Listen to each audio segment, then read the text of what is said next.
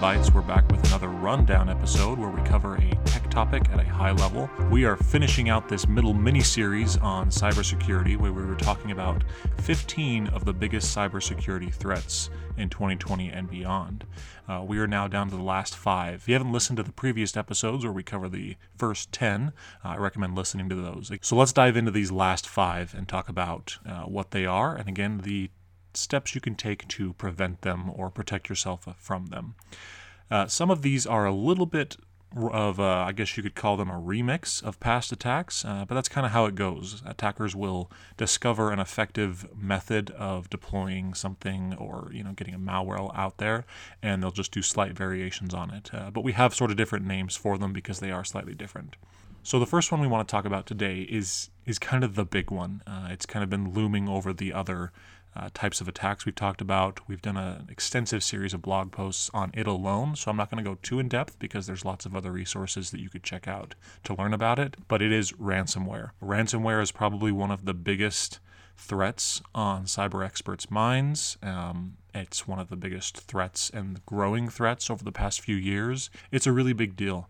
Ransomware, quickly in summary, is basically that uh, a type of malware uh, that will go in and infect a computer and then lock up, encrypt all of the data on that computer, on that server, uh, which means the data is completely inaccessible uh, unless you have a key to unlock and decrypt that information.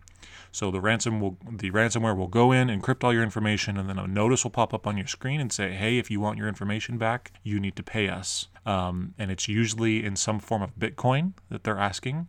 And again, this is a ransom, hence the ransomware. Uh, they'll ask for some form of payment, and then you, then they will give you the key, and then you'll be able to have uh, access to your data again. Now, if this sounds sketchy in a lot of ways, it of course is. Uh, it's a real threat, it's a real problem. These hackers are in the business of making money. They will target businesses. They're not charging often crazy fees. Sometimes we see ransomware where they're just asking, you know, three, six hundred dollars for the key. And while that's not too much, relatively speaking. Uh, they're sending this out across all kinds of places, both consumers and businesses. And if they get a couple hits and are able to get it through, uh, all the better. And they're just they just make the money. However, there are other types of ransomware attacks that are a lot more targeted, um, and the ransom can be far more expensive. Again, I'm not going to go into too much more detail about this. We have other blog posts and resources on this and how the FBI is involved, more statistics around it. Uh, but it's a serious problem, a serious challenge. Moving on to the prevention side around ransomware, um, there's a couple of very simple things that can be done. Um, and like other cyber problems, it, there is an element of human error that we have to watch out for. But some of the basic things that you can do is turn on multi factor authentication um, for all important logins. Uh, another one is just making sure your antivirus is up to date so it will block a lot of things coming through um, that may be suspicious. And there is also specific anti ransomware. Uh, software that you can get for your computer, for your servers, for your business um, that uses machine learning and advanced algorithms to detect malicious or suspicious activity and stop it before it gets anywhere. Final piece to this puzzle is that I'm not the cyber expert, and so uh, don't quote me on this, but I would be safe in saying that it is not 100% preventable. It's just not. So it's important to have thorough backups in place. Having backups in place is the go to and easy remedy and antidote for having had a ransomware attack. If you have your backups set up in an offsite uh, cloud location that is set up to sync properly and doesn't just you know copy over uh, the ransomware you can just fail back to your backup. Um, ideally your backups are running at least you know once a week but hopefully daily. It depends on your unique needs. But you get ransomware uh, it's bad obviously but we just reset the computers and then go to our backups, restore to the backups, and it's like nothing happened. Um, obviously, you would want to now take steps to find out how the ransomware got in in the first place and to remedy those things, but backups are key to cybersecurity. Okay, the other four that we're going to cover today, I'll run through fairly quickly. Some of these are smaller, some of these, again, are variations. Uh, ransomware was the big one, and there are lots of resources on it. The next one is called cryptojacking, and it's when a malicious uh, actor will try and install malware on your computer that just runs in the background mining cryptocurrency. Um, we have some blog posts on cryptocurrency. I won't go into too much depth here, but basically, to generate cryptocurrency, you need to use computing power. You lend your computing power to the crypto infrastructure, and that's sort of how you earn cryptocurrency. It's way more complicated than that, but that's the simplified version.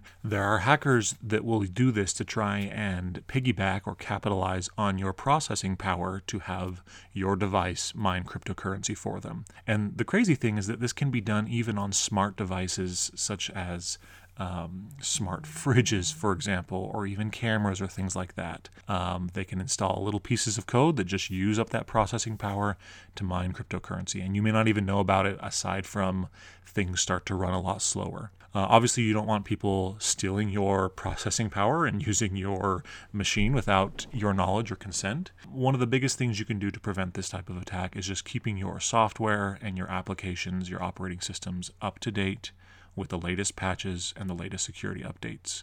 Um, the experts on those ends are constantly sending out those patches to try and prevent these type of attacks from taking hold.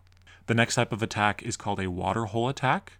Um, and it's when a group of hackers or, will target a specific organization that frequently uses a specific website, and they will try and infect that website uh, to get users that are passing through and using it as much as possible um, to load up malicious software from that website. Again, this is somewhat similar to a cross site attack, which we covered in our last episode. Prevention on this one is similar. Have your antivirus in place, avoid dangerous websites, make sure that the proper filters are in place on your uh, antivirus and on your spam filters. The next one is also similar. It's called a drive by attack. This is again when malicious code is put into a website. It's loaded in such a way that the malicious uh, software, the malware, whatever it may be, loads without any action on the user. Uh, just by passing through the website, by visiting the website, um, the malware, the malicious code is automatically loaded into your system. Uh, again, this goes back to preventing this is avoid suspicious websites, check links and emails before you click on them. Uh, Google actually has a lot of warnings. If you're just browsing in Google and click a link, it will tell you, like, hey, you know, be wary of this. Uh, maybe you should go back and not actually visit this site. Um, so be suspicious, be careful of what you're visiting and what you're clicking.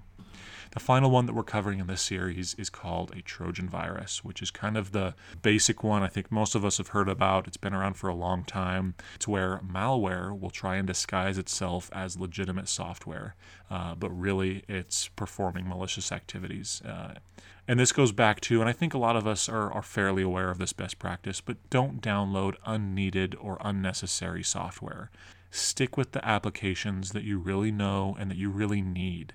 Don't try and find some knockoff version of whatever application you're trying to use. Go to the source. Uh, don't try and pirate things. That's that's often where you know you pirate a movie, you pirate an app, an app, whatever it is. You run the risk of running into a Trojan virus. Um, and again, a lot of antivirus programs um, are now, you know, very aware of the common Trojan viruses and are constantly being updated with the new ones. Um, and so, keeping your antivirus up to date is a big process step in that. But also, just you know, stick to the basics when it comes to the, sop, uh, the software and application that you're using that's it. Uh, that includes this little mini series on cybersecurity. I uh, hope you enjoyed these rundown episodes. We will have more rundown tech topic type episodes in the future where we quickly cover a tech topic and kind of dive into the basics of it. Uh, if you have any questions about how to keep your organization safe and cyber secure, please don't hesitate to reach out. You can find us, of course, at executech.com. Thanks, and we'll catch you next time.